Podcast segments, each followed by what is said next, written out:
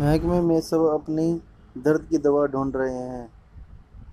वरना कौन खुश होता खून में जहर मिलाकर